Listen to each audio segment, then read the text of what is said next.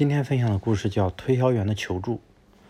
布拉德利是德国著名的保险推销员。起初，他向客户卖保险时，总是不断地向他们介绍保险的好处。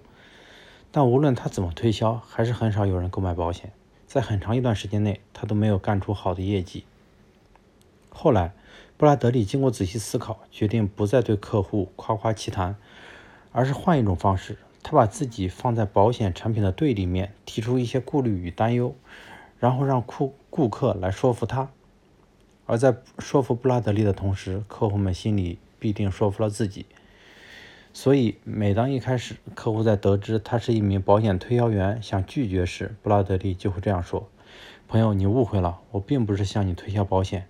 我对我们公司的保险业务有些质疑，我觉得保金太贵，而且回报的可能性太小。”我对保险，我对保险一几乎一无所知。许多客户都这样回答。布拉德利就会接着说：“这就太好了，我正需要从一个未接触过保险的人，从旁观者的角度来感受一下我的质疑是否正确。你能帮我这个忙吗？”在这样的求助下，很多客户都愿意帮忙。等他们详细的了解了资料后，往往都会觉得布拉德利的顾虑与担忧毫无必要，然后他们就开始为他做解说。